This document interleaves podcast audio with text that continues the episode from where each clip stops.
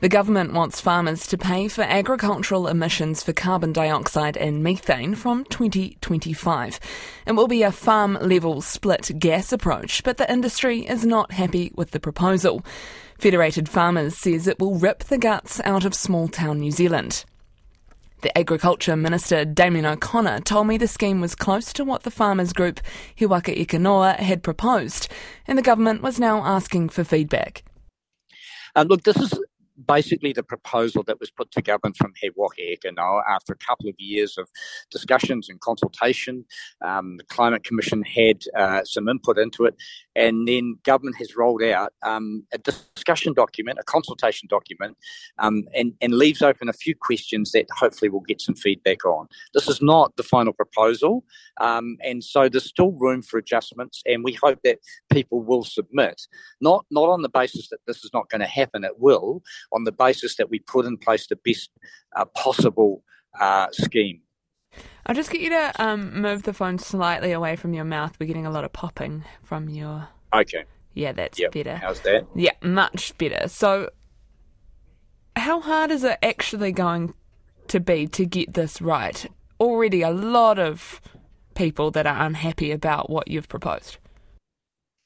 Um, look, the industry's been talking about this. In fact, the proposal was put up in 1997, of course, to commit agriculture to our emissions uh, reduction program.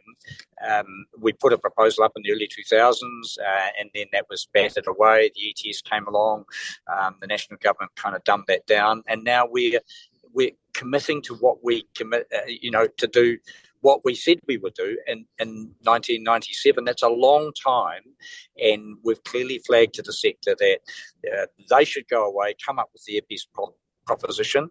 This is effectively it, but we've got to work through things like you know how, who's responsible for the price setting, uh, sequestration, how we account for that in an efficient way, um, and a few other details like nitrogen and where we account for that. So you know, there are not too many questions in the consultation document, but people can submit. And if they've got good ideas on how we can tweak this, then we'll be listening. We'll come back to some of those specifics, but what's the timeline on this? You're worried that it's not going to be ready by 2025. So, what does it look like? Well, I mean, both the He Waka Eke Noa and the Climate Commission said, look, it'd be hard to have a comprehensive plan in place by 2025. So the issues of sequestration, how we calculate all of that that might be possible on farm, may not be um, uh, completed. So we've said we need to, as as the law states, have something in place by 2025. We believe we can do that. It's an on-farm system. Farmers will know their their figures, and they should know, most of them should know that by the end of this year. We'll have more technology, more advice to offer. And, and I'm confident that farmers, as they always have done, will adapt to the new challenges and get on and continue to produce, you know, the finest quality protein and fibre uh, for the world. And, and we'll get premiums for this if we stay ahead of, of the increasing demand that, that carbon footprint has to be lowered across all parts of our supply systems. Let's look at that cost. Based on current average emissions, how much would this cost farmers for the average sheep, dairy cow, beef cattle, etc.? Look, every single farm is, is different, and there have been a couple of different um, modelling proposals put up, one by He Waka themselves, another one by MPI. Um, our, our we, we maintain that as MPI has said that if you don't have to have this higher price to get the, the shift in the output uh, from farms.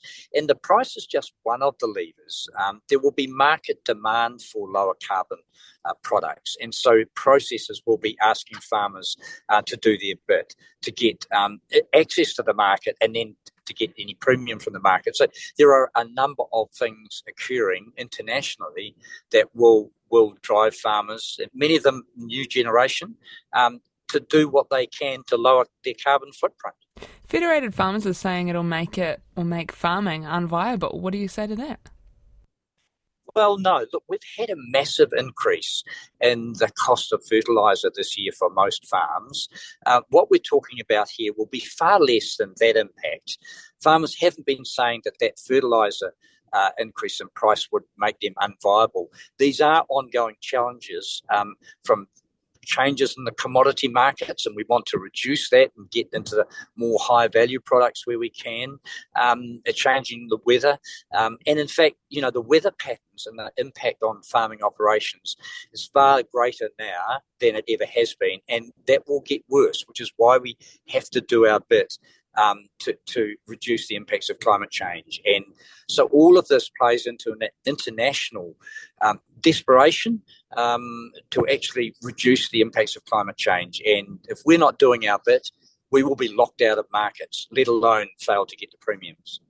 Well, it's not going to happen very quickly, though, is it?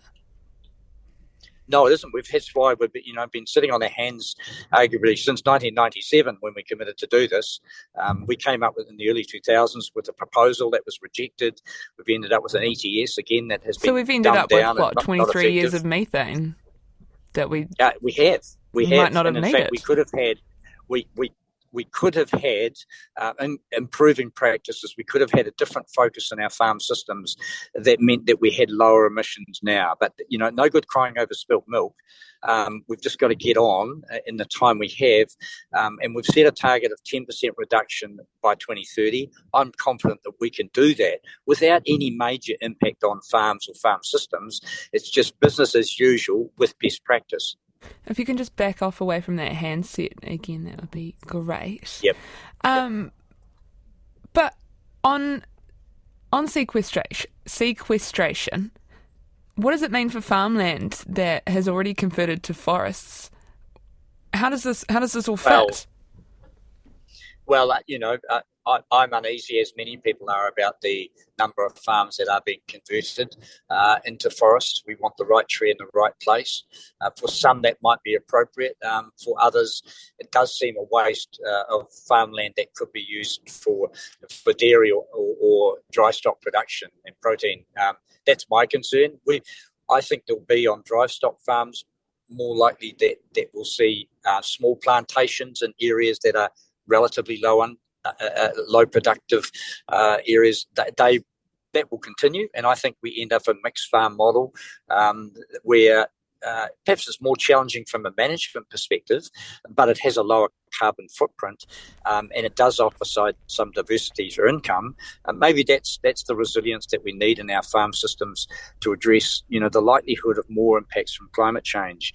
Um, these are challenging times if you're running biological systems anywhere in the world. Um, I think New Zealand farmers have shown that they they are the most adaptable in the world and will continue to be. So government's committed to work alongside them to spend hundreds of millions of dollars in research as to how best to do this um, and, and support them along the way. So, does the sequestration in this proposal account for all trees on farms or just some of them? No, at this and that's the area that we're still working through because in small shelter belts or, or some areas of, of um, uh, riparian planting, you know, the sequestration may be really low and it may not even justify, you know, the cost of accounting for it. If it's going to be in the ETS, then there's an international uh, metric and, and requirement that it, you know, has we have to prove it's true. So these are the areas if, if that the, the consultation will draw out um, from people who might have good ideas on how we do this. Aggregation of those smaller areas, um, if it's radiata or if it's mature um, native uh, or if, you know hardwoods, I think that's where we can you know um, amalgamate the sequestration across a farm system and offset that against the emissions that that you know will be calculated as well. So essentially, by the time we actually get this in legislation and farmers paying into it, we will have been almost 30 years down the track. Well, that's true, and it's a bit unfortunate. But as I say, that's spilt milk. Um, we've got legislation in place now that that provides uh, us a legal obligation. But if farmers have had 30 meet. years to get their heads around it, why does it take another three? Well, well, uh, they haven't had the clear guidelines. In fact, this is the first time that uh, any government has come up with a clear set of proposals. Um, as I say, they're not finalised yet. We have to do that basically by the end of the year. Uh, when they are clear, and as I say, it will it will mean change for many. That's what people are resisting. Um, but change is, is part of the, the future that we face, and disruption is as well. So what, the sooner we get on with it and adapt uh, and implement, the, the better off we'll all be. Is this responsible for climate change and for farmers? Uh, look, I think it's pragmatic. That is, that people on the land have to be given the tools and the time to adapt. I think they will. Um, what they haven't had is a clear set of guidelines as to what they have to do and what the targets are. You know, they could have been set many years ago. They weren't. Uh, let's just get on with it now. One last question, then I'm going to let you go. Uh, how do you make sure Yeah. that this isn't unpicked by future governments? We can't. And and future governments you know have the right to change the law. And you know indeed some might campaign on that. Unfortunately you know that would leave new zealand in, in a very poor place just as the previous national government um, effectively undermined the the the functionality and and the incentives through the ets um, and and arguably kicked us for touch for 10 years. It's just made it harder for us now. Anyone that that you know campaigns on putting this to one side will just make it harder for future generations. So- we have a responsibility to help future generations. Have you gone softer on this proposal in a bid to try and keep a future government on site? Uh, no, look, we, we, we have to work with farmers. These are the people on the land who have to make the changes. I've been absolutely adamant that they have to be realistic. They are, um, and, and I can't make a judgment on what other uh, parties might say.